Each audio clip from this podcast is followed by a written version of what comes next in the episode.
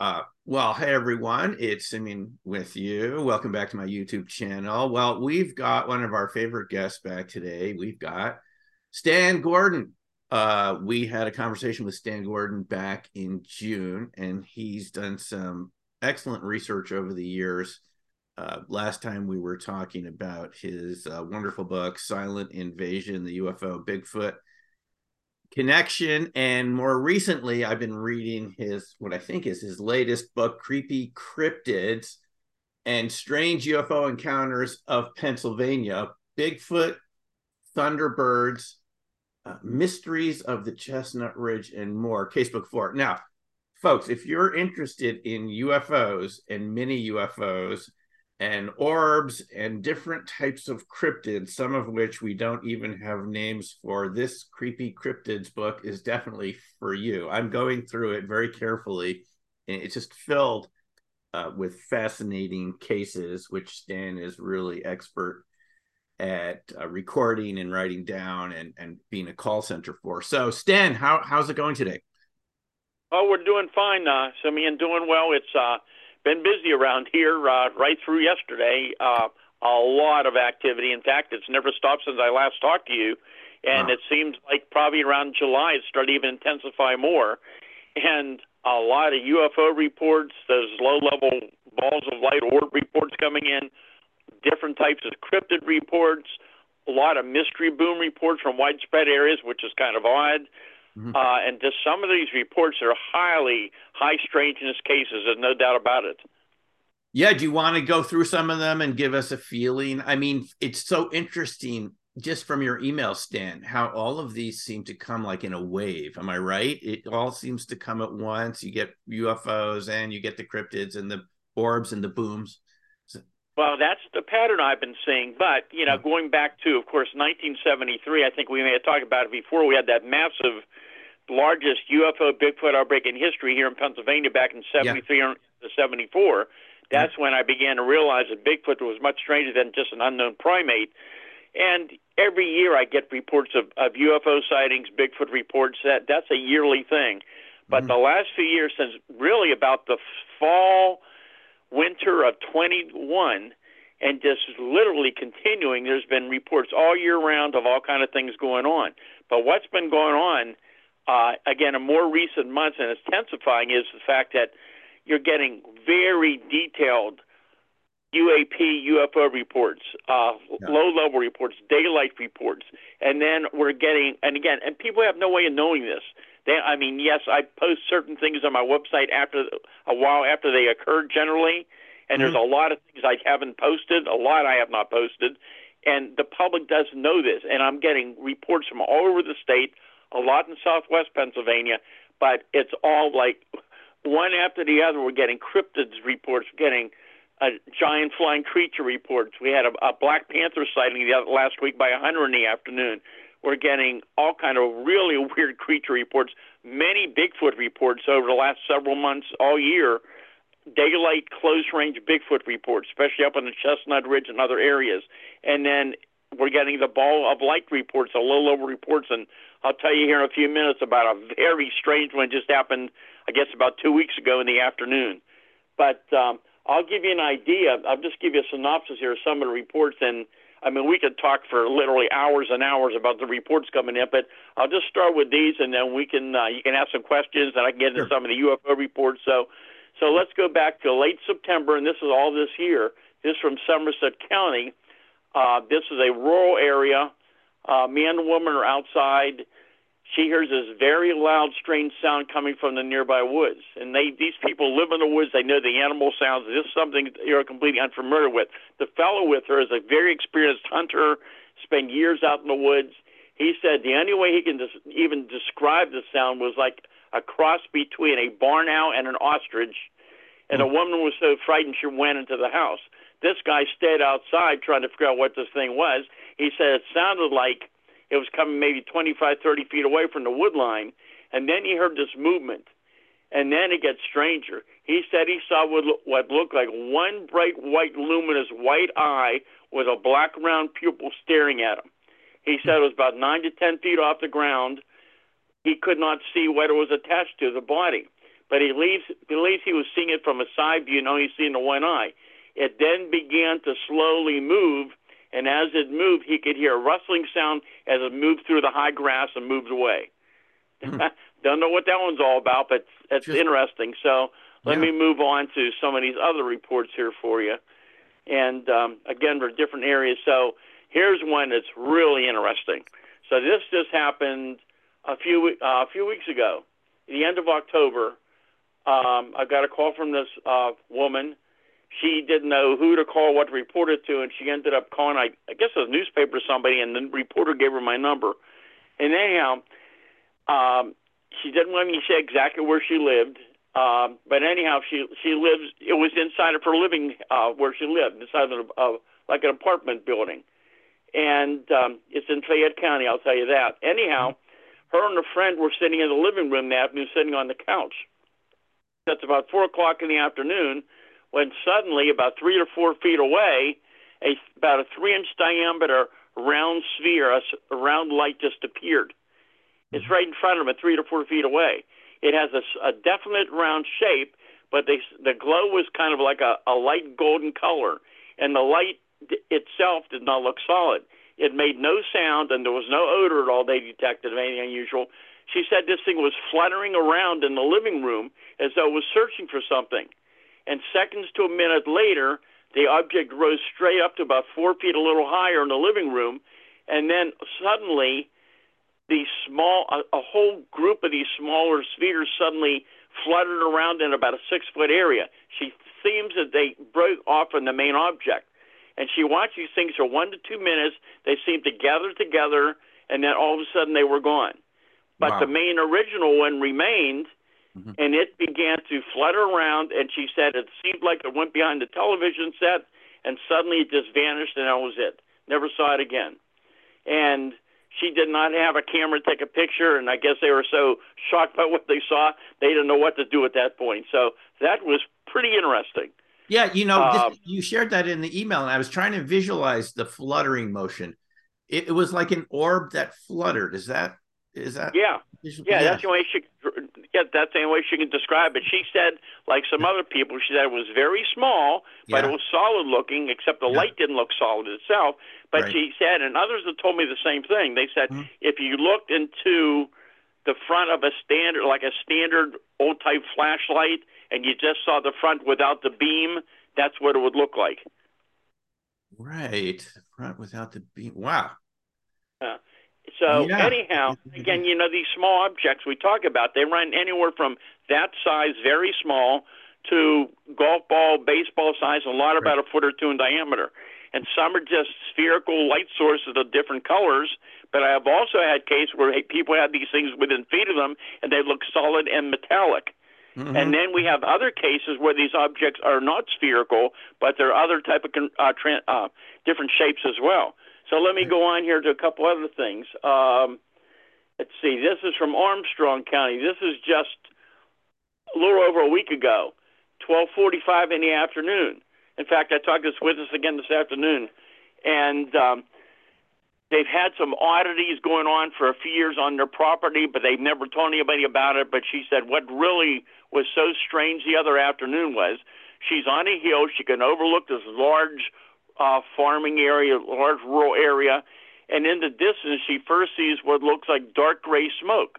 She first thought, well, somebody must be burning leaves way over there across the field by the trees. But suddenly, this mass suddenly begins to rise up into the sky. And then she says it's moving left and right and right and left, going in and out of the clouds.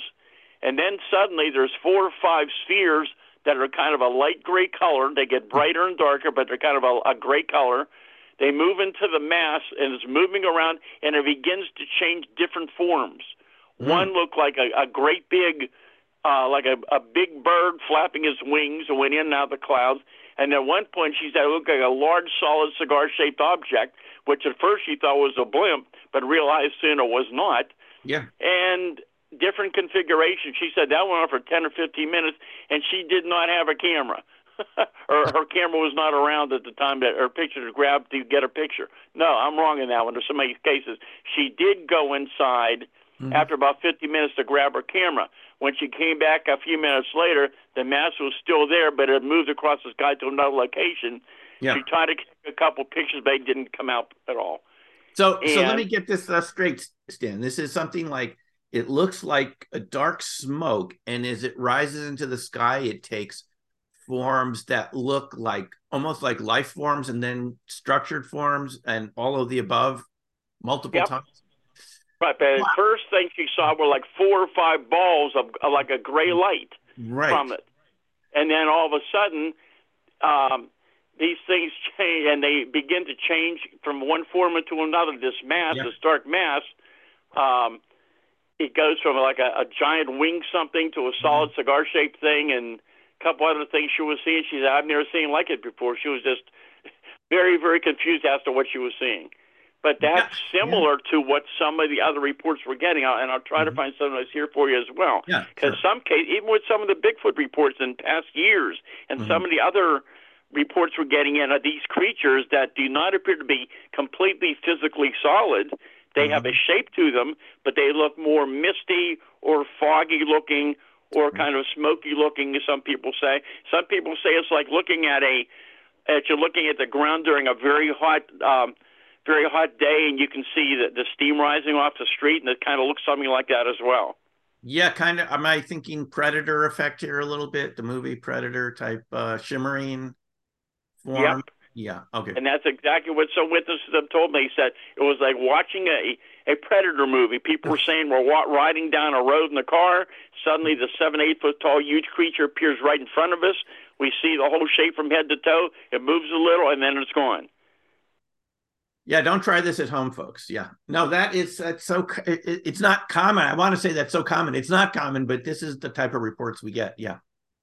Yeah, and I, I'm just giving you some example of some yeah. of the interesting things that are going on.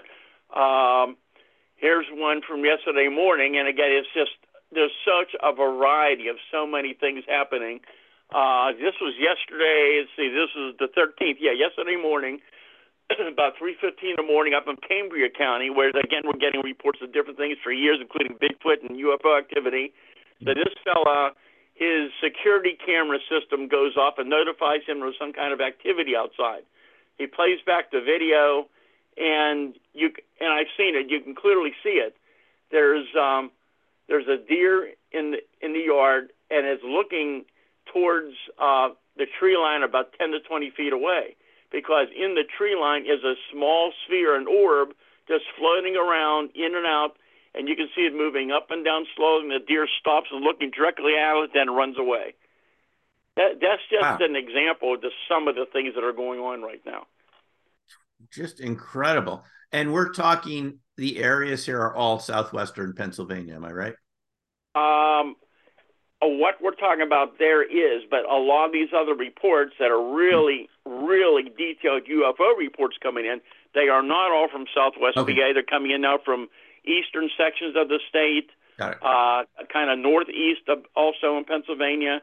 I'm hearing reports of orb activity and Bigfoot activity from way up in the Pennsylvania New York border, up in that area, yeah. up around the Allegheny National Forest, where we always hear reports.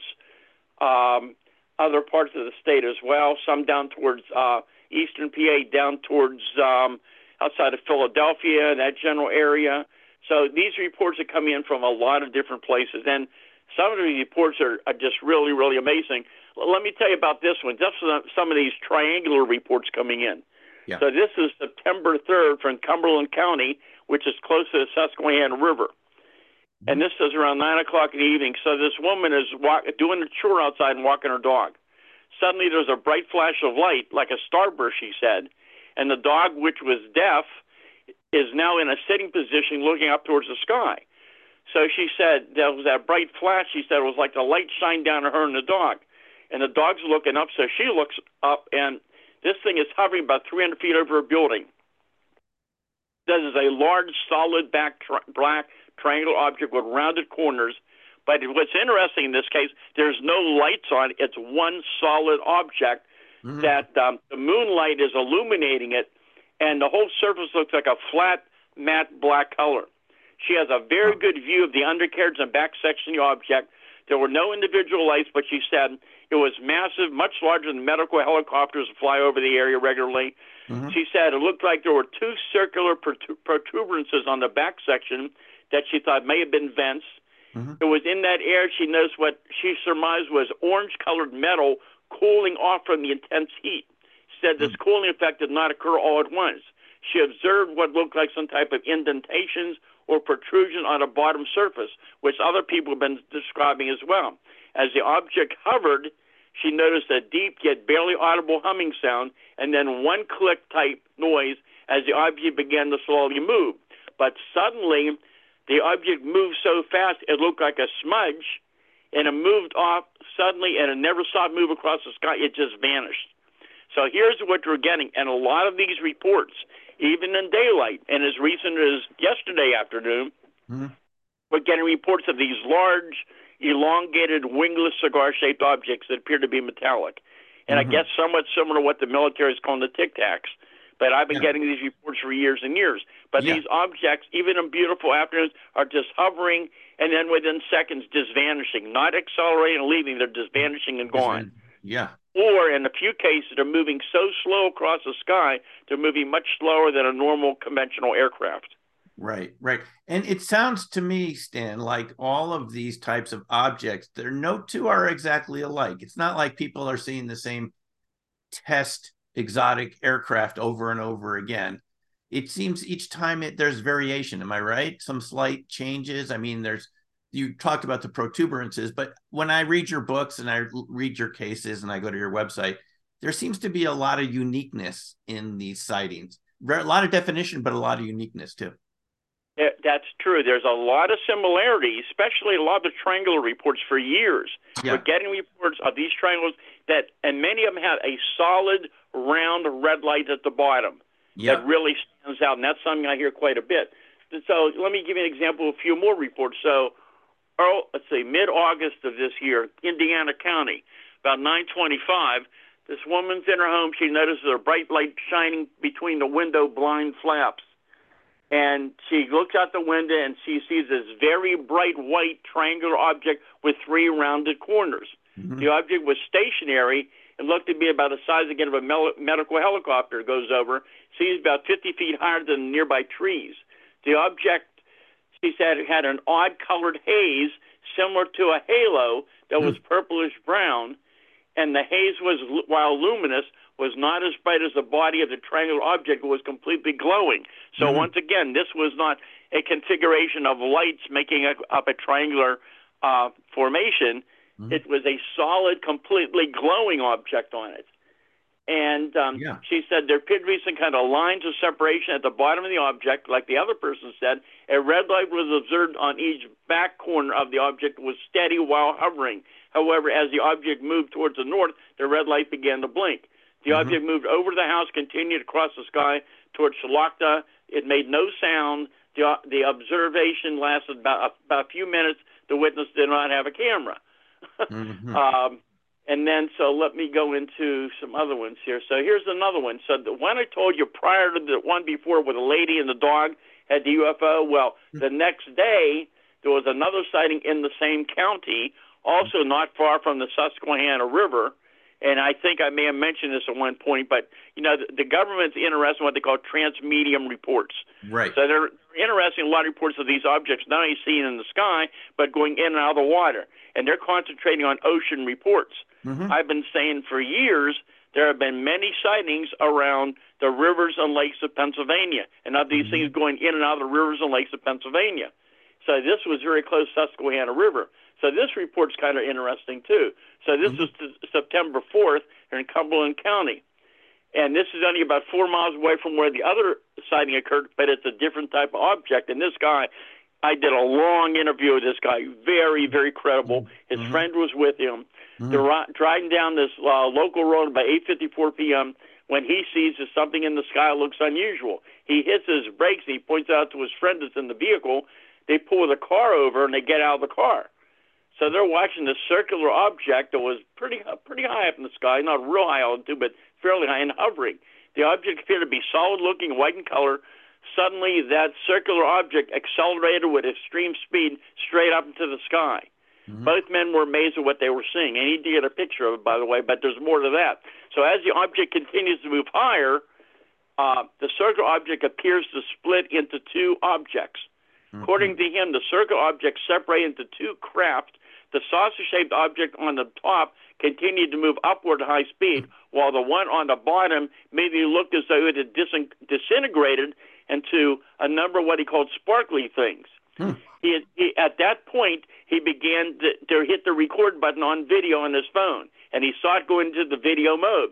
When he zoomed in, it was the impression that each thing had a distinct geometric shape. He called them H, H, H-shaped craft. And hmm. the original object continued to move at amazing fast speed higher up into the sky. The small H sparkly things appeared to fade away and were no longer longer seen. The witness stated that he and her friend watched as the circular object continued to rise even higher, then suddenly performed a seemingly impossible 45 degree angle precise turn east across the horizon. And then this is interesting. Moments later, they saw something else that could confuse them. Approaching from the west and moving east along a path that the circular object was taking was another object that was moving fast that that he believed could have been a military drone or a small aircraft. What was observed was described as two fuselages connected by one long wing. There was one very bright white white light blinking at the end of each fuselage. From the distance, the sound was similar to a lawnmower. The witness stated he had never seen or heard an aircraft like that before. Whatever it was, it seemed to be tracking that object. So, also, here's the interesting thing now the primary witness attempted to videotape the object. He said his iPhone setting to video mode began to record from the time the observation began. He saw the video was recording and counting up the footage on the screen. He had the flash mode shut off. However, during the video recording, the flash still occurred. When he played back to watch the video, he realized that no video was recorded. Only a few still pictures had been captured. The man was glad that he was at least able to get that. He has no idea why the video did not record. Wow. That has been showing up in other reports as well. So in yeah. some cases, people yeah. are getting, they're seeing, they're trying to take a picture yeah. or a video of these objects that are pretty low level. Right. And it appears to be recording, but in some cases it does not record at all or mm-hmm. there's very little data or whatever. And then the other thing has been going on for quite a while now over the years, uh, in more recent years, a lot more. People using even very good night vision equipment and other type of camera equipment trying to take photographs of these objects and orbs. They have fully charged batteries, very high quality equipment, and sometimes as they're starting to record while they're seeing these things, the batteries completely drain of power. Right, right. That's so uh, so common for all these types of phenomena. Yeah. Yeah. Uh, it's, uh, Stan, these I, are just yeah. Go so, ahead.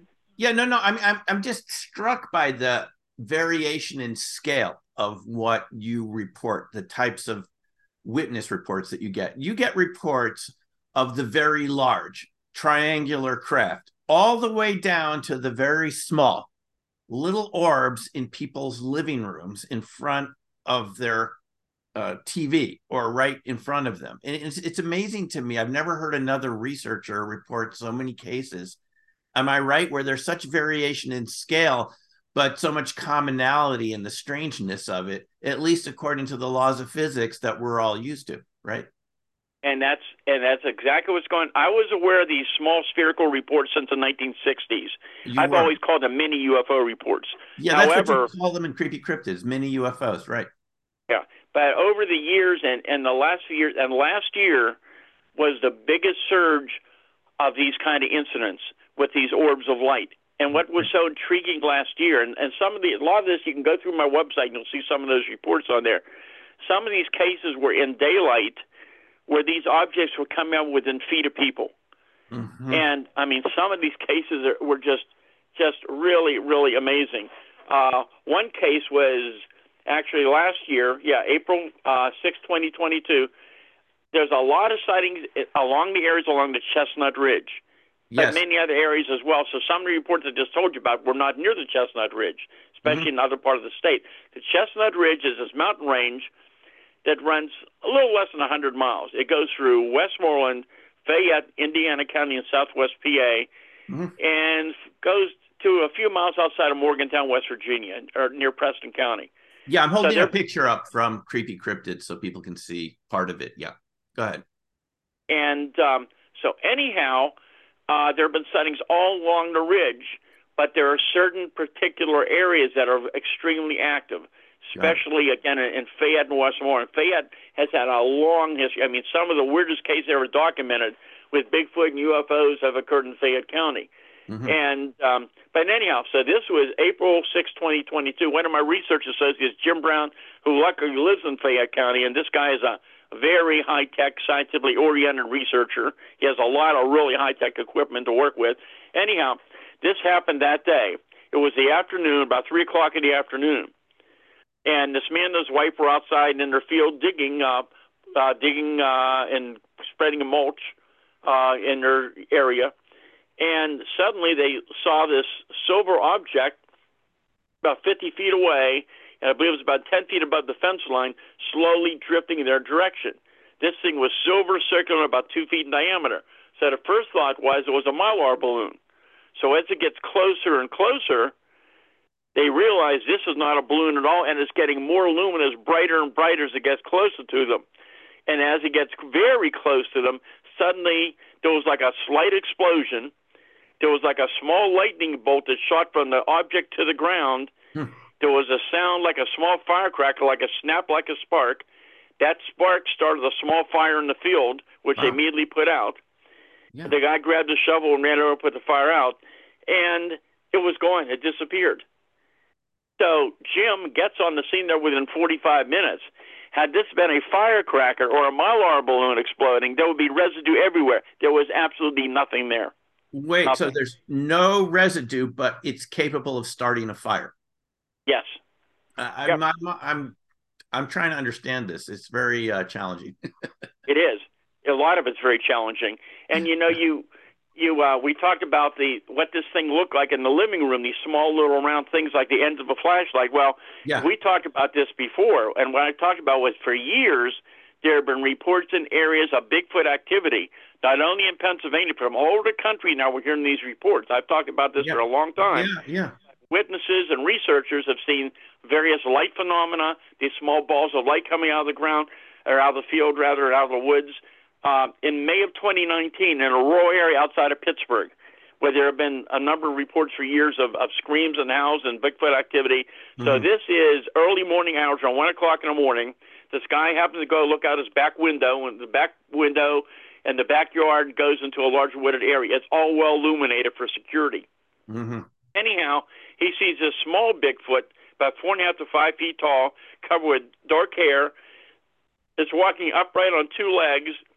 The arms are very long, almost down to the knees, and he can see the arms swinging. And he watches this thing as it goes into a right into the section of the woods. Moments later, like three seconds later, at the exact location where the creature entered the wood, a bright sphere of light, about three to four inches in diameter, suddenly appears. He said it's similar to looking directly into the front of a flashlight, and it was about four feet above the ground. The mm. light then moved a short distance for about three seconds and vanished. About four to five seconds later, the light reappeared about 10 feet away. This time, the small sphere emitted a bright beam of light about 10 to 12 feet long. The beam of light was seen for a few seconds. It vanished. The object vanished, and that was it. Now, when when was this this incident? This Bigfoot ball? This early May of 2019. 20 and, and where is this again? Which uh, which area? This is Allegheny County outside of Pittsburgh. Wow, what a story. Uh, it's it's such an, a unique story, and yet it shows us that some of the Sasquatch are connected to these luminous phenomena, balls of light, what, whatever they turn out to be, right? And they can even yeah, form and if, beams. Yeah, huh? go ahead. They form beams of light too. You're saying a beam of light shot out of this orb where the Bigfoot had been? Yeah, that that's a rarity. But in many of the reports we're getting, even in the last year, many of these spheres are very, very bright and luminous. Yeah. However, they emit no surrounding light. All the light is within the object itself. Right, right. That's a very important clue to what we might be dealing with. There, it's it's self-contained luminosity, right? That is correct. But then again, mm-hmm. then you got some other interesting cases. There, there is so much. It is so strange. Every day I wonder what's the next report going to be because you know these are coming from people that are involved in these things. These mm-hmm. a lot of these are from the general public who know nothing about these things. Yeah, they yeah. don't know what they're dealing with. They don't understand, and they want some answers. Just like whether they call about a UFO sighting or a Bigfoot, they have no idea what's going on.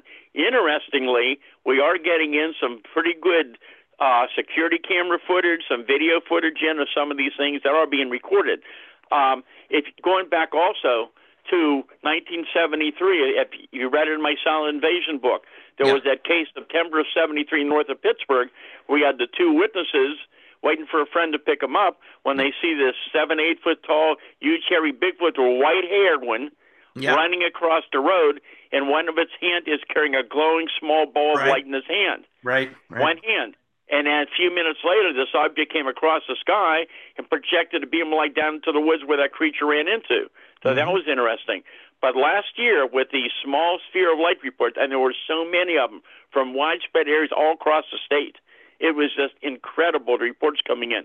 But in October last year, so one of the reports again was Fayette County early morning. Jim went up and investigated. Uh, early morning, I, I think it was around six in the morning. It was very cold. This guy's in his pajamas and uh, just in his pajamas and set for really sleeping inside. Anyhow, he wanted to get his newspaper just been delivered. So he he his wife finds him sound asleep on the porch in his slippers and right. uh, pajamas, which he would never do. And yeah. he told her that he went out to get the newspaper. He started walking out towards the newspaper box, and right there at eye level between him and the box is a small round ball of white light. And he said as he got very close to it, he suddenly got so tired he couldn't stay awake and he fell asleep. Yeah. And then three days later, Mm-hmm. I'm guessing about 40 miles away up in the Laurel Mountains. So you'll read about that in the Creepy Cryptid book. This area is another very active area right close to the ed- edge of the Chestnut Ridge. Yeah. And so here's this woman who lives out in the rural area. She has one of these old historical homes, and um, she goes to the restroom about two thirty in the morning. She comes out of the restroom, and five feet away in her living room is this, I believe, it was about a foot and a half to two foot diameter blue sphere with a dark mass moving around inside of it. Wow. And she remembers taking one step close to it. She felt like a slight electrical jolt, and then she said, I got so tired I couldn't stay awake, and I fell asleep. She said, next day I felt terrible. I was very yeah. weak. I was mm-hmm. sickly looking. Mm-hmm. And she said, I'm an insomniac. I don't fall asleep. For me to right. go to sleep like that was unusual. So here you had two very similar cases of a similar physiological effect. Yeah, let me ask you about the previous gentleman you mentioned 40 miles away. Uh, did he suffer any health effects from that sleepiness, or was it just a one one night thing? In my understanding, both of them was a one time thing only. It did not last. And this woman you're describing, though, she did feel ill the next day. She felt very weak and groggy. She said. Yeah, I just have to mention, you know, I uh, went to the Phenomicon conference in Vernal. I think I might have mentioned this to you on the phone when we spoke. And uh, there was a witness from the Blind Frog Ranch area between Blind Frog Ranch and Skinwalker Ranch relaying to us how she had seen an orb and got out to videotape it, you know, through the windshield of her car. She gets out, same thing.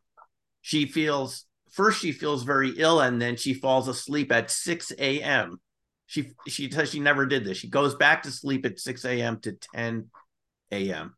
and suffer some very strange effects for the next couple days. So there's uh, my guess would be Stan. I mean, you can chime in what you think. I, I think there could be types of electromagnetic radiation that we're not used to being emitted by these objects, even ionizing radiation, possibly that has effects on our blood cells, our immune system, so forth. Yeah, it, there's been EM effects for years and years. We're hmm. hearing this more and more. I have numerous cases of uh, various types of effects on different type of equipment. People trying to take pictures. I'll give you another example, just yeah. top of my head, and then I'll tell you about another case happened a couple years ago. Uh, this was, I believe it was 2015. This is up in the mountains uh, between Westmore and Fayette County, very mountainous area It was a beautiful morning when this happened. I think it was around 10 o'clock in the morning. This fellow is sitting next to the window drinking a cup of coffee, and his large dog that goes with him everywhere is laying on the rug next to him. And he said, I'm sitting there drinking coffee, and all of a sudden this beautiful day turned just solid black, like a terrible storm just came out, came out of nowhere. Mm-hmm. And he thought, what the heck's going on? So he grabs his fully charged telephone, and it calls his dog to go with him. The dog refused to go out. Dog went with him everywhere. So the guy grabs his phone, he walks outside, which as he's walking outside, he's on his driveway area. 500 feet above him is a huge, solid, silent black triangle just hovering there. What's he do? He aims his camera to take a picture of it, and within seconds, that fully charged battery is completely drained of any energy. There you go. Did he end up getting a picture at all? No, nothing. it oh, did not get a picture at all. and then you ask, yeah, yeah go, go ahead. ahead. No, no. F- feel free. Finish. Yeah. Okay, so, and I can't remember all this. I, I deal with so many reports. I'm trying to. I can't remember every no, you, detail. I'd look some yeah. of them up. But anyhow, back in November of 21, remember I was telling you, you know, g- generally sightings. I get reports all year round, all kind of weather. But generally, which is normal. In the wintertime, it's cold, it's snowy. You get less reports, which is normal. But right. in in the fall and winter of 21, things began to accelerate we began to get low level UFO reports and then cryptid stuff, and it, ha- it hasn't stopped since then. It's just been constant. And again, you had that surge last year, especially of these small spherical objects below the ground, and now we're having this outbreak of all kind of anomalies, from cryptids to UFOs to Bigfoot to weird things. Like I said, we had a Black Panther sighting last week in the afternoon by a hunter. It's been out for years and years. He said, I used to hear stories about him. He said, I never would have believed it until I saw it myself. And, and I can tell you another story about that. But anyhow, yeah. going back to this incident, November 21. So this is Smithfield, PA, in Fayette County, along the Chestnut Ridge section there. There have been a lot of sightings around this area. So this woman is on one of the main roads early evening, and about 50 yards ahead of it, this witness sees an object barely moving that appears quite low above the ground. There were three lights in a rounded triangular configuration that she said looked like a guitar pick in shape, which is kind of a good description because the lights looked perfectly circular, were non-blinking and orange yellow in color, were size of a large dinner plate. That's how big they were. But she said it, it gave you that uh, configuration of like a triangle, but with rounded edges again. As she got closer, the object, which was silent, was to her left, about 10 yards away off the road. She passed below a section of the object that was about 30 feet above the road. Mm. She said the outline of the object, she saw the triangular shape, noticed that the color lights were now a pinkish yellow color. The driver said the object was small, only about 10 feet long and 6 feet wide. She did not have the radio on and heard no sound. The witness was on the cell phone at the time using a Bluetooth connection and noticed that there was some static during the conversation. Mm-hmm. She hadn't experienced that uh, before in that area. Anyhow, as the, she had just picked up her dog.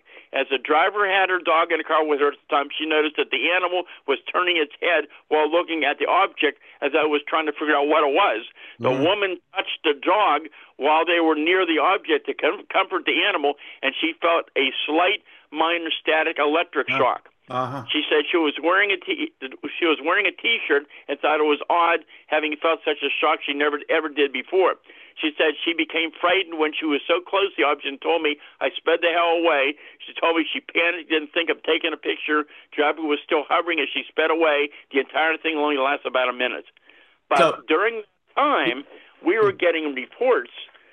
Um, there were at least three reports within months of different people who were observing low level UFO activity, and they were all reporting uh, this static charge, which is not, I mean, over the years we hear about it, but all of a sudden we had these, these series of similar type reports coming in. And, um, and I know there was a one report, and I, I'm trying to remember exactly the details because I got it from another researcher. And I just want to get a sense of the size of this triangular object. Did you say around six, ten feet by six feet? On the sides? Small. Yeah, she said this one was small. She said she could see the whole thing. She was under a part of it. She said it was only about ten feet long, about six feet wide. And dark. Uh, very odd. and light were the light lights underneath or just flat uh flat metallic surface underneath what, what was the underside like she could see it on the corners of the object making up the outline got it yeah mm-hmm. and but the coloring was so strange and that uh they had gone from a orange yellow right. to a pinkish yellow got it got it mm-hmm. yeah and uh again there's so many different type of anomalies being reported and so many weird weird things and and there's some even stranger reports. Um, let me go into my, a file here, see if I can pick up something. There was another one was very very weird from just a couple weeks ago because I know these are some of the things that you look into as well.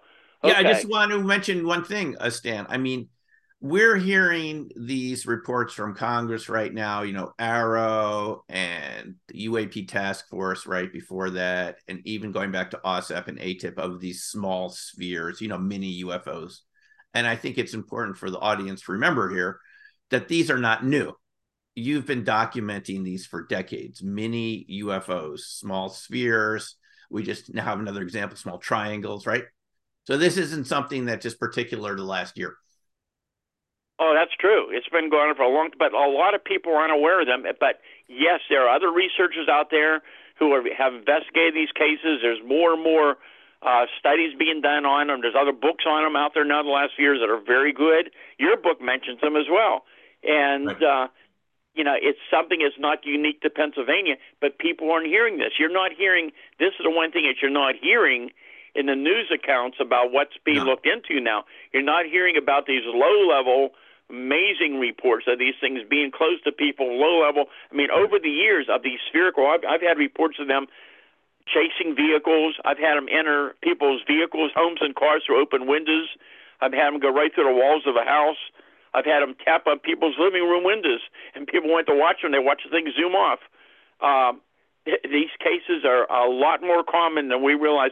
Here, here's the whole point, Simeon, too. I've, I've been doing many lectures this year.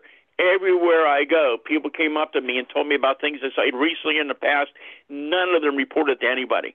I'm in contact with many other researchers, so a lot of the stuff coming in I'm getting directly myself on my hotline or by email, but I'm getting a lot from other uh, people I'm close to as well. So the point this is, is, this is an important point. You're saying these people are not talking to other people. They're not calling the AARO hotline in the Pentagon. They're not. They're not calling anybody. They're not they're calling MUFON. They're not calling the Center for UFO Studies. They're not calling the, yeah, uh, you know, any of these reports. They're not calling the uh, the National UFO Reporting Center. They're not reporting to anybody. That's the whole point. So much is we can't even imagine how much of this activity has taken place, or we're not aware of. Yep. No, it's amazing. Just simply amazing. And, and the other thing that you're not hearing is the, these low level reports. I've investigated multitudes of them over the years, and I have no doubt these are cases you cannot easily dismiss. And you know, Simeon, from the time I started doing this, I did this since I was a kid, 10 years old in 1959. But yeah. then I had my my research groups over the years, which are long gone, but I had them in the 70s, the 80s, some of the 90s, and I still have contact with many people in the science community and research field that investigate things too, but not as my own group. But when I had my groups in those days, we had scientists, engineers, and police officers, and military specialists, former ones, and who all volunteer their time to investigate these reports. And we were out there day and night investigating all these incidents. That's why we could document so many of those cases back in those days. And um, I lost my trend of thought. But anyhow, over the years, there were multitudes of incidents that you could not explain. And yeah. the whole thing is I wanted to get to was we always try to find a logical explanation for these reports. And yeah. so many of the reports, even in recent days and weeks coming in, They've been Starlink satellites. You get Venus and Jupiter. You get a, a fireball meteor come over. You get drones. You get uh, balloons. You get all kind of things that look unusual under different conditions. We track those things down and we say we can explain them. So I like to eliminate all the things, the IFOs, the things we can explain away. That's not what we're talking about now. There's this whole body of other data that indicates we're dealing with something else. And I said this years ago, and I'll still stick with it. There is likely more than one origin to the unknown category of the UFO or UAP mystery.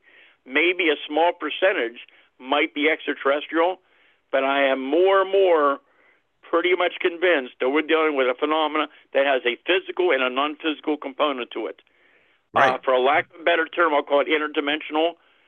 That nobody knows what it is. I don't think the government understands it, which is why there's so much secrecy. But I think they're very much aware of it, and I think it is so complex, so beyond our understanding that how can it's so difficult to even believe what we're dealing with. But I think the more I know about it, that a lot of these various anomalies are all interconnected somehow.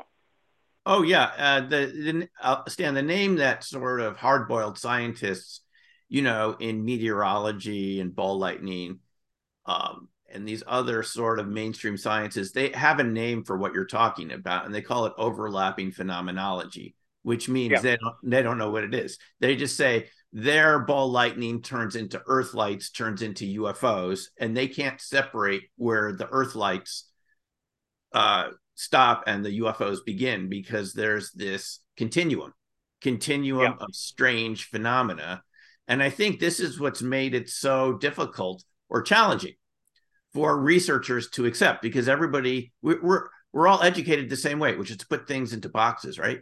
And nothing yeah. there's no boxes that are going to hold the types of phenomena you're talking about today. No, and of course, when we get these reports, are there the weather conditions that can produce ball lightning?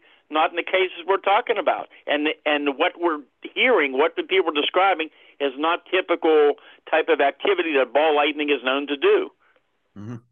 You describe some of these cases in creepy cryptids. Like there's that incident where something comes into the guy's car, and it's like carefully going along the the hump of the transmission, right? And and almost yeah. like inspecting he he's the guy felt like it was sort of slowly inspecting the inside of the car and it didn't care whether he was watching or not and that's what i believe that that lady had told me she said and i believe that's the one it was she said it looked like it was searching for something the way it was moving right right it was searching for something but what mm-hmm. does this tell us about all of these cryptids that are associated with these same waves of orbs and ufos and triangular craft i mean you're what you're telling us here completely shatters the traditional flesh and blood uh, view of Bigfoot, which is that it's some sort of wood ape or you know just some relic primate, just some very rare animal. I mean, rare animals do not turn into orbs and emit beams of light, as far as I know. No, and again, it's not just for me. You've got other researchers, well-known researchers, investigating them. I've been to a lot of conferences this year uh, in different states, and I've had a chance to talk with many researchers from around the country. And I was amazed at the reports I was hearing from, I believe it was Tennessee, uh, could have been Alabama, Texas, and they were having the same kind of reports. And some of their reports were as strange, if not stranger, than some reports I was hearing. And I remember one of them telling me about investigating a case of an orb that changed into some type of known small creature. I think it was a raccoon, but I'm not positive. And then it changed into a Bigfoot. We hear these a... reports. Yeah. What, yeah, we hear these reports. Yeah, go ahead. Yeah, go ahead. No, no, you're saying it changed into a raccoon and then into a Bigfoot. I believe that's what it was, but I don't want to swear to it. I could be wrong, but I think that's what it was. But you hear these reports, as weird as it is, of these balls of light changing into other type of life forms. And I mean, right. I've talked to people who have tracked footprints after some cryptid or Bigfoot sighting. Some of these guys were very, uh, they'd been hunting for years and years, and these tracks suddenly change into a different track, for example. Okay, so I have to mention this new film. I I was doing some research and I saw that you were in a film a couple of years ago called Paranormal Bigfoot by Bilko Productions. And I, yeah. I heard about this from a friend, and then at the Yakima Bigfoot conference a couple weekends ago, uh, Bill of Bilko Productions was there. Uh, there, and I haven't seen that one yet. I'm going to look forward to watching it soon. But there's a new film. I'm just mentioning it because I was part of it, and perhaps you've already heard of it. It's called A Flash of Beauty: Paranormal Bigfoot. And there's yes, a, heard of yeah, I'll send you the link for it because there's a witness in that film, which was just released uh, just on Vimeo so far a couple of weeks ago, of someone who saw one transform into a deer. Mm-hmm. Yeah. And and that's interesting. In fact, if I can find it, because this just came up recently, I've got to go through. I've got literally pages of, of reports uh, but some strange deer reports are coming in too. That people are encountering deer yeah. that don't act like deer at all, and they they're mm-hmm. doing things different. And I, no, if I can find it, I'll let you know. that is fascinating, Stan, because in the film, I had never, I have heard of shape shifting Bigfoot. I've heard them of turning into tree stumps and boulders and things like this. And the idea of them transforming into animals, but I'd never heard of them literally someone seeing one transform into a deer. But now you're saying you're familiar with this. This isn't just an isolated case. It's a rarity, but I've heard people talk about seeing something that looks like a deer, but it's not acting like a deer. Uh-huh. And if I can find this one report, I will let you know. Uh, I may not be able to come across it so easily, but uh, hold on, that's not it either. There's it. It's just strange. And in any cases, let me ask you this too. Well, yeah. a couple of things that are interesting. We're also getting, and I don't know how this connects. If it does, uh, more I know about, I think there might be some connection. This may be something you looked into, but you know, for years and years, going back to the '60s, we've had reports of these mystery booms. We used to call them skyquakes back in the '60s, and you don't get them that often, and they're hard to track down because when you get reports of these things shaking homes and buildings, sometimes they're miles away. Well, Sometimes on a rare day, it turns out to be a fireball meteor, which can produce a sonic boom, which we had one here about a couple years ago. It's extremely rare. It's extremely rare, rare for military aircraft to produce sonic booms, especially in my area. That's very, very rare. In the, in the wintertime, you can have a frost quake, which is extremely rare and is pretty localized. Um, the point is, over the last several months and even over this past weekend, we had three of them within two days in different areas. We're getting reports of these big booms that are shaking homes for miles around in different areas, and nobody's been able to figure out what they were. And I see no meteor connection to them, and whether it's connected to it, I don't know. My so I my thoughts are from what I'm looking into is that maybe there's a connection between changes in the magnetic fields and the booms and this activity going on. I don't know your thoughts on that. Yeah, no, I mean, you mentioned this a couple days ago in your email, and I, I had never really thought about it before. Uh, I mean, we said a few minutes ago that this these effects happen at all different scales, from the small scale inside your living room to huge triangular craft, and maybe there are these macroscopic effects too, of these types of energy shifts, frequency shifts, whatever we're actually dealing with here, that could affect the atmosphere in some way. I mean, if they could cause some sort of chain reaction in some of the elements in the atmosphere, uh, it perhaps would produce some sort of shock wave, uh, like a self-igniting, a self-sustaining energy process that culminates in some sort of boom. I mean, I, I'm still thinking about about it. I'm not sure what would cause it, but it's interesting yeah. that you're having these these sorts of uh, boom reports at the same time as this surge in UFO and cryptid and orb activity. Yeah, it, it's interesting, and yeah, there's just a, a, lot of very strange activity taking place. I can tell you that. Um, and it was something else I wanted to bring up, and I cannot think right offhand what it was. Um, well, um, I'm sure there was one other case here that, and again, others, but I know there's one very recently that I know you would find of interest. And let me see if I can find my. Okay, here it is. This is the end of October, so just about two weeks ago.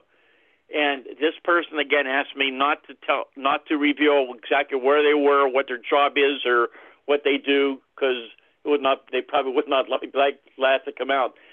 The reason that would be the reason why they were out at two o'clock in the morning when this happened. And this mm-hmm. happened again in, here in Western PA, and this happened um, within a few miles of a section of Chestnut Ridge. So not right there. So it's a more populated wooded area, let's say. So this person, uh, there was moonlight at the time. It was two o'clock in the morning. This person was walking down past this wooded area and began to have this very apprehensive feeling and she begins to hear this very loud screeching sound. She said it was something like a crow, but much deeper. And she's very familiar with animals around that area, but it was extremely unusual. And she said, as she's walking, this sound begins to move like it's getting close to her, like coming out of the woods, like 15, 20 feet away, and it's fluctuating from farther away, back and forth, getting closer, and the sound of time seems like it's moving right out of the wood line towards her. So she pulls out her phone and begins to record this, and she recorded the sounds. And by the way, they are very similar to some of the sounds we were hearing about during the Bigfoot wave back in 73. Mm-hmm. And actually, there was a lot of activity in this area back in 73. But anyhow, here's what's even more intriguing. As she's walking around, um, out of the corner of her eye along the wood line, she captures something to, from her left eye, from her peripheral vision. She sees what she described as a large four legged creature. She said it looked like a large white polar bear with a long head. It mm. looked to be about six feet tall and solid, and then immediately went back into the woods. And she said that may have been because right at that point, two vehicles came by. Their headlights were shining that area, and immediately when that happened, it went back into the woods and she said, I was never so shaken in my life. She said, I thought I was going to die. She said, I could feel the heartbeat in my stomach. I felt sick in my stomach and my chest hurt. And when she went back to where she was, other people noticed how how she, how upset she was, and that's pretty interesting. Was it uh, white colored fur like a polar bear? Uh, hold on, I'm pretty sure that's what she said. Yep, white. Like she said, it was white colored. You know, the now Stan, the last time I heard of something like a polar bear creature in the US was at Ted Phillips talking about Marley Woods in Missouri. If you'll remember, uh, there were the rancher there, I believe one of his uh, kids photographed. They couldn't make sense of what they were looking at. the closest they said it w- looked like was a polar bear. There were two of them. And Ted talked about this uh, the rancher actually shot at it, one of them, and he said you could see some redness like blood. The weird thing is, these two quote unquote polar bears walked through a barbed wire fence and completely disappeared. They oh. left they left hair, but they walked through a fence, through a oh. barbed wire fence, and completely vanished as if they had ne- never been there. The footprints if I'm not mistaken, were three toed footprints.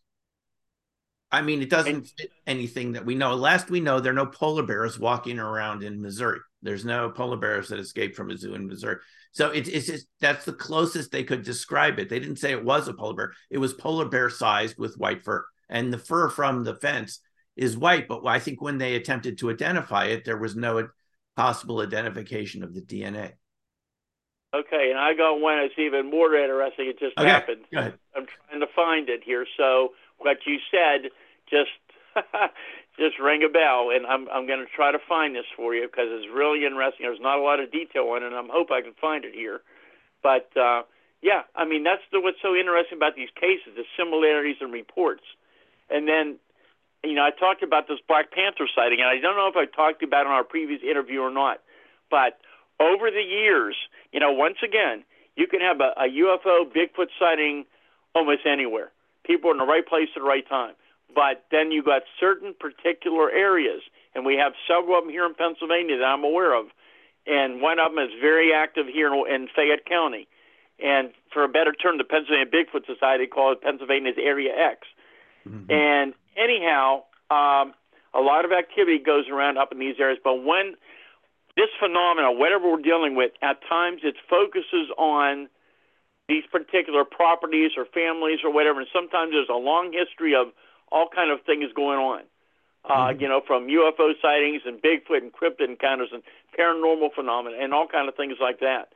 But sometimes when we have a Bigfoot outbreak, you also have an outbreak in the same area of other cryptids, including Black Panther reports including black panthers. When we talk about black panthers, mm-hmm. we're talking about black leopards or black jaguars, not an animal common in this part of the world. But I had a case many years ago. Um, you know, still trying to find this report. Many years ago, where um, a, a fella had a very bizarre Black Panther experience. And um, I don't know if I told you the story or not, but I'm glad to tell it to you again if you want to hear it. Please do.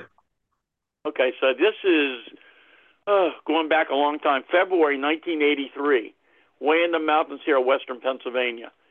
And um, anyhow, it's early morning. It's around one o'clock in the morning. It's very cold, and the Stella's coming home, and his car's overheating. So he pulls into the uh, and pulls driveway into the toward the garage, and he goes in and get a can of antifreeze. So he goes back, and um, anyhow, he's putting the antifreeze in the car. And a few minutes later, he has this loud growl behind him. He turns around and look about 20 feet away. Here's this large black house cat sitting there growling at him. Well, he didn't get very excited about it because out in that area in the country, there's a lot of old house cats roaming around. So he goes back to putting more antifreeze in the car. And um, a few minutes later, he hears a louder growl, and he turns around and he can't believe what he's seeing because that big black house cat has now physically grown to twice its size and it's sitting there growling at him and hissing at him. So he throws that that uh, can at it, and it it growls again and it starts walking outside, walks out up the road where it's all lit up. The guy runs into his house to get his pistol. He says a few minutes later he comes back out and he said, I couldn't believe what I see. He said that great big that big house cat has now gotten bigger and it looks like an animal like I saw in a zoo. It was a black panther with a long tail, all black, long body with glowing yellow eyes staring at me. He said, I took a shot at it. I don't know if I hit it. Moments later, it physically vanished right in front of me. Gone. Wow. Yeah, you did mention this story. It's unforgettable. I'm glad you told it again to refresh our memory. You know, it reminds me of some of the stories that Jonathan Dover told recently at the Kalispell uh, comp- mystery conference, the Dave Paulides conference. Uh, mm-hmm. By the way, Dave has put that up on his website. You, anyone can listen to this now. He put up a number of the speakers. Ron Morehead's up there, Scott Nelson on Dave's channel. But it's just very interesting because uh, Dover talked about cases like this, and he talked about – not seeing the Sasquatch feet turn into something else is literally vanishing in muddy ground. I mean, just like something picked it up in the air. Uh, so it, this more the idea of these sort of morphine changing creatures, um, it's just, I you know, we're not none of us are really trained to understand what you're talking about, Stan. We we've actually been actively trained not to understand what you're talking about, right? We've always been told that this is some sort of you know paranormal i mean in the in a negative sense just paranormal activity and you know you just forget about it because it doesn't make sense. But here you have these cases with these commonalities decade after decade you know long before AAWSAP or AATIP or even project blue book. You were fielding these phone lines right? Starting in 1959 yeah. i i have you've been doing this a long time and people should remember you know, these cases have a lot of commonality going back decades, which is exactly what you're looking for in science is some sort of repeatability. And you've actually got that here. I should say out in the Western uh, part of the US, in my neck of the woods, I've recently heard about the Klickitat ape cat, which is a black panther with a, a, a kind of a Bigfoot type face in along the Columbia River uh, Mount Rainier area. And uh, I was one of the pre- people I was talking, uh, James Shubsky, uh, who talked about this. I, I, did an interview with him at Phenomicon recently. He talked about these in Vernal, and he we, he said there's like 60 sightings of these creatures. And uh, as far as we know, I mean, Stan, no wildlife biologist from the state of Pennsylvania is going to tell you that there are any black panthers in Pennsylvania. Am I correct? That is correct. Oh yeah, that's for sure. Nor any of these other cryptids. And that's the way it is. But there have been biologists who have seen these things. Well, not those, but I know there's at least one biologist uh, I'm aware of that did see a Bigfoot here in Pennsylvania. And there's been many, many many experienced hunters spend years and years out of the woods who would never would have believed it until they saw it themselves. Just like the guy told me with the Black Panther last week. He said, I used to hear stories. I never would have believed it until I saw it. But, you know, one of the first things that my teams found during that 73 outbreak, mm-hmm. when we got we would get on the scene within minutes to hours after maybe these incidents occur, or the police would, or the, or the police would call us to go out to investigate. And in all kind of conditions, including snow, we'd have these large footprints with big strides that will go dis- and then abruptly stop when there should have been okay. more tracks. That's one of the things yeah. that showed up. Tracks that stop in trackable ground. Yes. Just what Jonathan Dover was talking about. Uh, have people traced the tracks back and they just sort of start in the middle of nowhere too? Yep. Sometimes a straddle, and yeah. then you even got cases there should have been a lot more tracks, but there's only one track, but it's a very good detailed report, and that's been showing up for years. Uh, what kind of track is that? Where there's only on the scene yeah. where an incident occurred, yeah. there's only one footprint has shown up. Famous single footprint. Yeah. Uh, you know, Stan, here's what I don't understand. We have government agencies that claim to be interested in these phenomena, right? They they say I have websites, get a phone number you can call as a witness. Why why aren't we hearing about these phenomena? We're not talking about something that just started last year. This goes back to the 1950s because as far as I know, you're one of the longest running UFO investigators out there. I mean, I think uh, Stanton Friedman might have held that uh, honor before he passed on recently, right? But you've been doing this since 1959, before Project Blue Book, right? And we've had. Yeah, go ahead.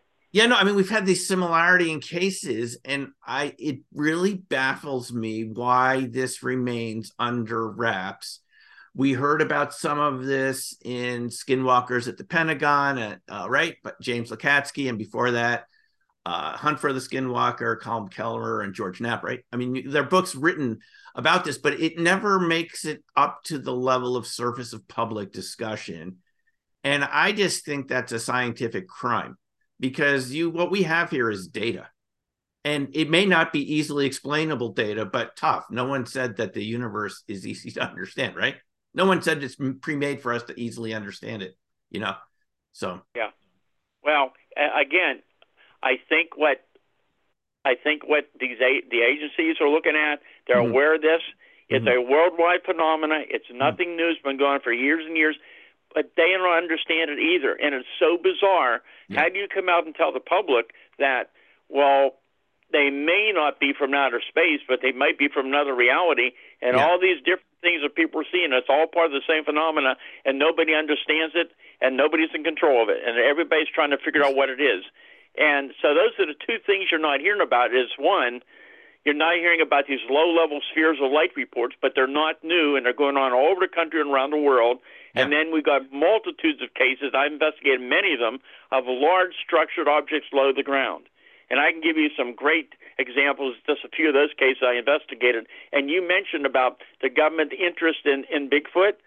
Well, mm-hmm. I know they had an interest in Bigfoot because of what uh, it's in my Silent Invasion book. I mentioned it that during that massive wave in 1973, when all this phenomenon is going on, UFOs and Bigfoot and the weird things showing up, I got a call in September of 73 from a man who told me he worked for the government that they were very interested in the investigation I was doing on Bigfoot. I was provided the phone number for a government laboratory in Washington D.C., which I can tell you, I don't think anybody heard the name of this lab. Mm-hmm. Uh, I was given a, a contact name, an address, and a phone number. In the event we came up with a body, which of course we did not, or something along that line, I never had the opportunity to call the number. But I can tell you, I think it was about two weeks later that I got a call from one of the congressman's offices requesting a meeting. Mm-hmm. And two men from that office did come to my office home at the time. Mm-hmm. They were very cordial, very professional. They were very interested, very supportive. I kept in contact with them for quite a long time. I gave them the phone number that I was given for the lab, and they confirmed it was an internal government number. Um, I know that they've been interested in these things for a long time, and I've heard similar stories over the years. All the way back to the 70s. Can you give us the name of the lab, or is it something you shouldn't share? I have, and and be honest with you, it's been so many oh, years so since I looked. Okay. I couldn't tell you. If I wouldn't okay. remember it right now. no, no, no problem. Uh, what are these other cases that you wanted to mention? Because I mean, again, I just find it absolutely fascinating, and I'm sure the audience does. We have, for decades, we've had been told that you know UFOs are these extraterrestrial craft there are these little people coming from other planets or something like that. And yet, you're giving us so many cases where they're showing up around cryptids, around orbs, and things we don't even have names like for. That that it's coming like in this wave of weirdness, right?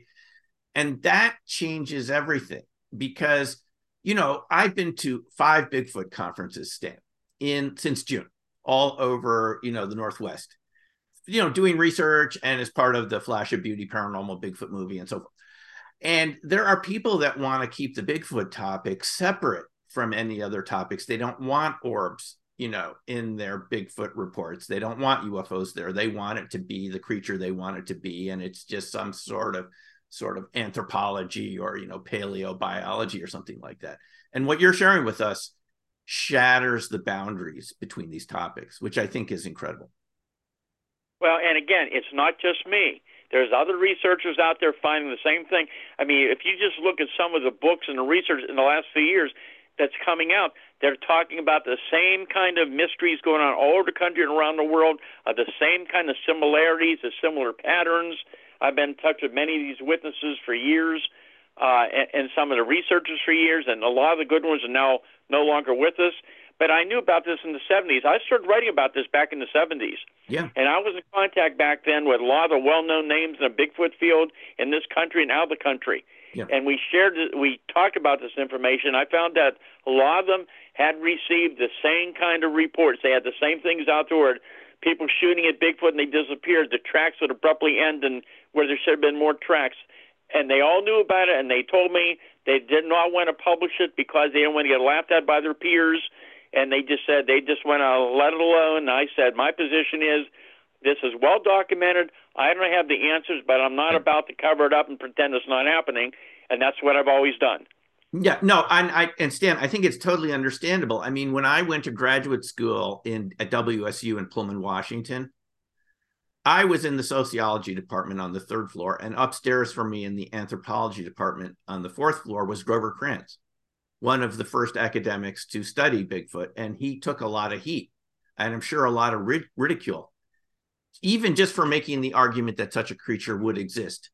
You know, in the Blue Hills area of Oregon, Washington, different areas. He had footprint casts. He gave some of them to a, a friend of mine who was also in graduate school. I wasn't really aware of these topics at the time. I was pretty much focused on my dissertation. But I mean, people like that back in the early times, you're era when you started 70s and 80s i think just even establishing that bigfoot existed even though native americans you know all the different tribes have been talking it's all part of their traditions and history going back hundreds of years. But to bring it into modern western science those people had to have a lot of fortitude right? Just to make the argument it existed let alone saying that it could vanish in front of your eyes the footprints would end it could turn into balls of light and whatever. So we, i think we can understand it but we're decades past that now.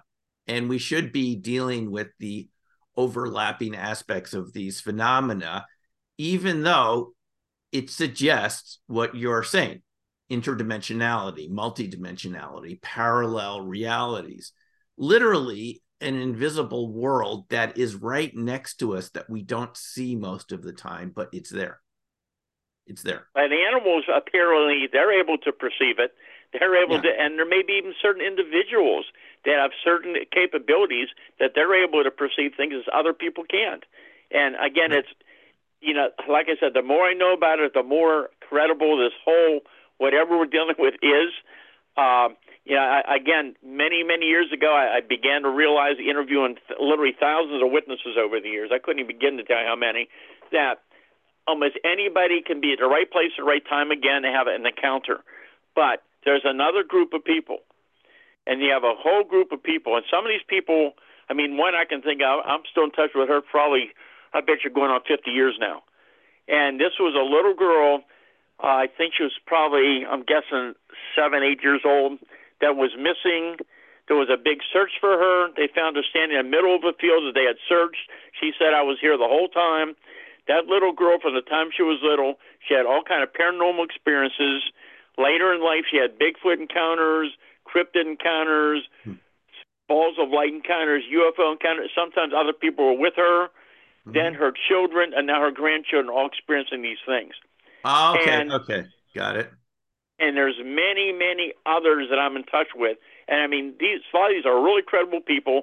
A lot of them are well educated, have good jobs and positions, and they all they all think they're the only ones. Like, why is this only happening to me? They don't yeah. realize how many other people are having the same kind of experiences. It's much more common than it's people realize. Common. In sociology, we call those hidden events, and and these are things that people experience, but because of fear of ostracism and ridicule, they don't talk about, and they keep it to themselves, and they tell you, right, but they don't tell anybody else. Uh, that's what I wanted to ask you, Stan, uh, about half an hour ago, which was. Uh, you know, the people from Skinwalker Ranch, the AAWSAP group from the Pentagon, and so forth, uh, talked about what they call the hitchhiker effect, um, which I'm not sure that's the best name for it, but uh, you know, it's this idea that these phenomena, once you come in contact with them, can show up in other locations and to your family. And this is what you're suggesting here: is this woman who uh, disappeared and then showed up in the field as a, you know, in her childhood, that this sort of uh, weirdness, for lack of a better word, these phenomena were also experienced by her children? Well, but I actually, I first knew about this in 1972. Okay. And if you read the Silent Invasion book, go back to the beginning of the book in okay. 72. There's a very interesting case that happened in the Mon Valley. You'll see it there. Mm-hmm. Where, and I'm going from memory, it's been a long time since I've reviewed that case, yeah. but there were, I think, two young fellows in a car. Uh, this is a small little river town where I can tell you there's a lot of activity down in the Mon Valley outside of Pittsburgh for years and years. Even this year, in the last few years, from cryptids to weird things in the river to UFOs. I mean, all kind of weird stuff. And some of it's in the new book, Creepy Cryptids, by the way, some of this case. But anyhow, that case involved these two fellas. This was in October sometime, uh, I think a couple weeks before Halloween and as they're riding down the street, as I remember, was a dark street. There's this tall, I think it said seven, six, seven foot tall, hairy creature coming down the road and, and standing like right, like on the side of a street there. I can't remember exactly the detail. And they thought it was these are kids, teenagers, and they thought it was some guy dressed up for Halloween at first. So they actually, they actually had their they slowly moved their car up and pinned this thing against the side by like a light post or something and then they realized oh my gosh this is not somebody dressed up. This is something bizarre. So they pulled back and they sped down the street and this thing starts running down the street where a bunch of kids were uh, having a party or something and this thing starts going down towards this party kid and these kids were so frightened they literally ran right through right through the glass door and some of them were cut pretty bad. And this kid ended up in the hospital. He uh, as this thing was coming down the street, and he told his parents about it. And his mother was well educated. I interviewed her two years ago, mm-hmm. and I don't remember all the details, but it was so interesting because I believe the mother independently after this happened, and then the son began to have this a legless gliding entity in their bedroom separately going mm-hmm. through the mm-hmm. walls at night. Wow. And the one, and the one, this was really interesting. The what the mother described to me, and she said, I'll never forget. She said, I was sitting there watching the news that night. I think it was about a year later in '73, and said, pointing to her husband, said, "My God, that's the thing I saw in the room." She point, she was talking about the description from Pascagoula, Mississippi, of what was right. described down there. Right. Oh, it sounds very similar, doesn't it? Yeah, uh, uh, what she saw, at this entity, she described it very, very similar. So this happened after the initial creature right. encounter, whatever it may have been, with with the son. She was the one who saw it, or it was the son? Both of them independently. Oh, both, both of them independently. Is this? The, yeah, I get it. But both in, is this the Mon family that you're talking about? I I've read uh, I've read Silent Invasion a couple of times, but I'll go back. Is it you're saying this is in the beginning of the book?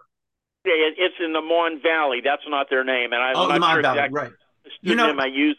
Um, I have to mention another case which I uh, talked about uh, just briefly in, in Dark Matter Monsters, which was the Day family, which uh, Andrew Collins, a researcher from the UK, not to be confused with Colin Andrews, but Andrew Collins, who wrote a book called The New Circle Makers, talked about the Day family going through this uh, glowing plasma on the road on their way home, uh, somewhere not too far from the London area, going literally into a plasma, ball lightning, coherent matter, whatever it was. And their lives were never the same afterwards, for the better, by the way. But they started seeing what you're describing, something that seems similar. You know, figures in their home, uh, just very strange experiences they'd never had before, which ultimately led them to even change careers and to become involved in completely different interests than they had been before they passed through this this uh, ball of light in the road, right in the middle of yeah, the night. and so when you when you look at through my creepy cryptids book, like I said, and I think you mentioned there are some extremely unusual cases. There's things in there people have never heard of before, and one of the cases there is it's very it was very creepy to me. And you'll find that case in there, and you'll realize what it is. But while this thing was taking place, these people, this, the two witnesses described that all of a sudden the environment they were in around where they where where it was happening everything was different. Like was this bright light appeared, everything felt different, and how what happened with this creature, which you'll have to read about in there. Uh, it's it's so bizarre, and I have to go back and go over the details. It indicated was something that they may have been in, whether they were in another dimension, whether yeah. they were in another realm. Everything was different at the time, but it was temporary, and we hear about these on a rare occasion with some other cases as well. I will be looking for that one. You know, uh, I I think it we are in a different reality. We just don't recognize it most of the time. I, I have to share a story from you. You you talked to my Bigfoot Zoom group a number of months ago. Everyone enjoyed that, and there's a fellow in there named Max who shared a story from Arkansas, which uh, was witnessed by his entire family, including his dad, who was a state trooper and on the Secret Service for Bill Clinton while he was governor of Arkansas. And what happened, and I mean, this is, you mentioned why the, we don't hear about this more often, why government agencies don't mention this.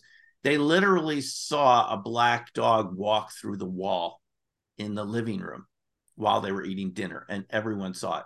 It literally walked through the wall. They actually thought there was a black dog in the house.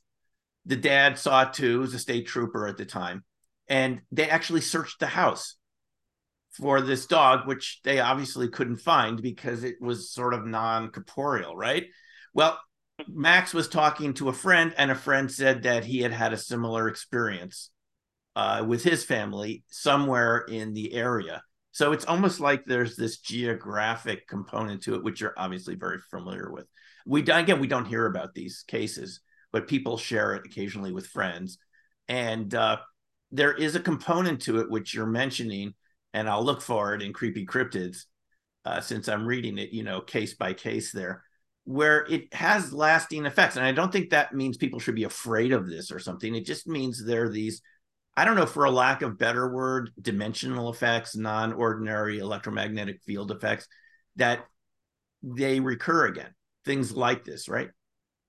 And that could be. And by the way, I found that report. It's just brief, but okay. this just happened in the last couple of weeks. So this is about, I'm estimating maybe around 40 miles uh, south of Pittsburgh.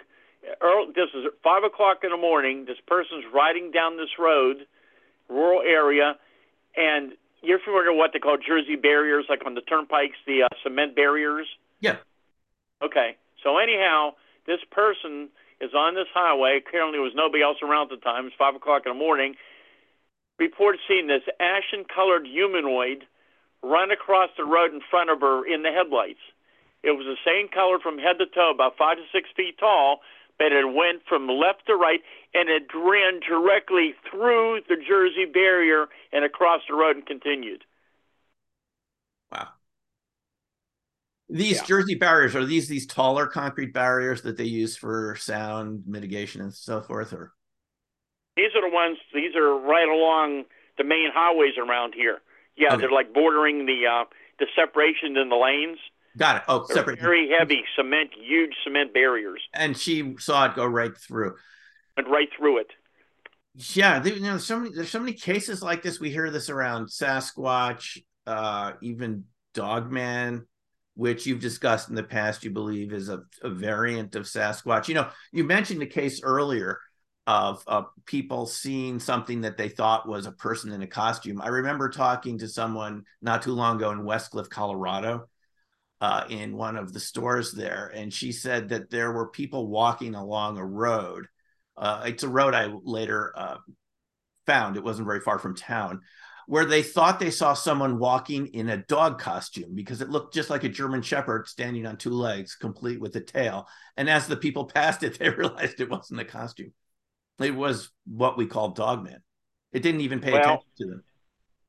Among all these different cases that are coming in, uh, and this was again uh, not too long ago. In fact, this was in July of this year, and this again is um, in an area outside of Latrobe, which again is not far from the ridge, but this is an area where there's been reports for years along this road. And this was um, around 11:30 at night and I'm just trying to see the details here.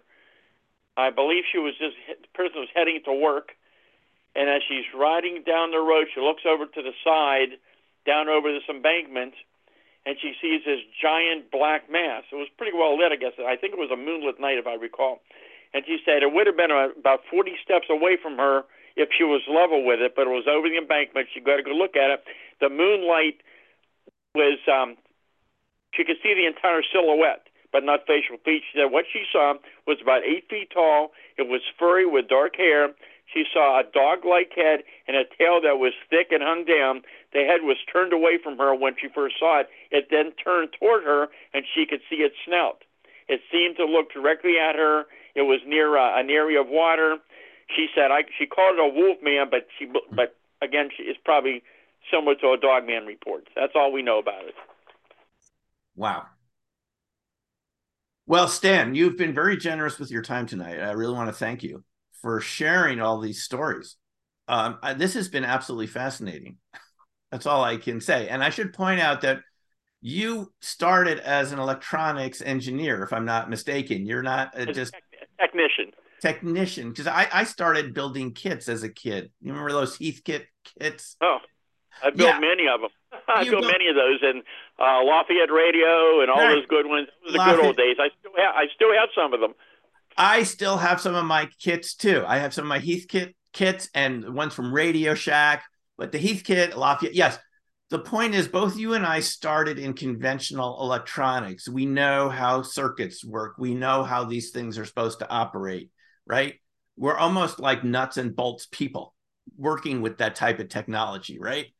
This is so far from that, but you and I are used to looking at evidence. It's not like we needed this to happen in our lives. We came across it and we're interested in it because we're used to dealing with ordinary electromagnetic fields, which are predictable and dependable and tunable. And this is just so different from that in so many ways that uh, you can't help but want to understand more of it. But Stan, how do people get in contact with you if they would like to file a report or send you some information? Yeah, my, my website is stangordon.info, stangordon.info. Uh, there is information on how to contact me. Uh, the phone they can use is 724 838 7768.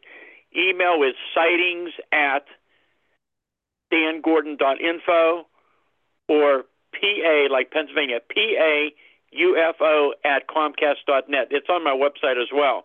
And uh, all my books, the latest book, as you said, is Creepy Cryptids and Strange UFO Encounters of Pennsylvania. And there's a lot of things in there people have never heard of before.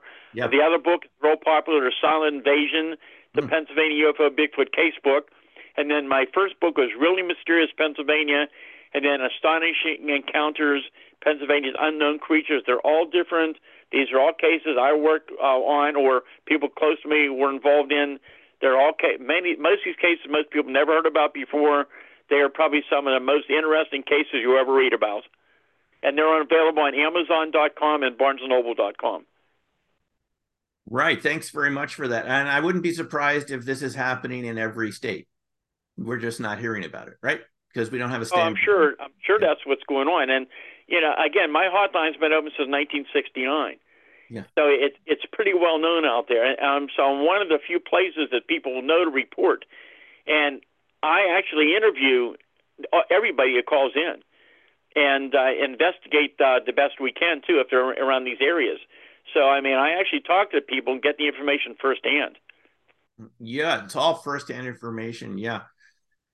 Just absolutely incredible. And it's amazing that we're right in the midst of another wave right now. So people should be keeping their eyes open for things that might not fit in the way we're used to, right? That's it. Well, keep your eyes open, keep your cameras nearby. You never know, you might be in the right place at the right time. Yeah, and then you can call Stan and report it. Well, Stan, thanks very much. I really appreciate it so much, and I'm looking forward to talking with you again soon. Okay. Thanks very much for having me on the program. Okay. Take care, Stan. Thanks very much. Talk soon.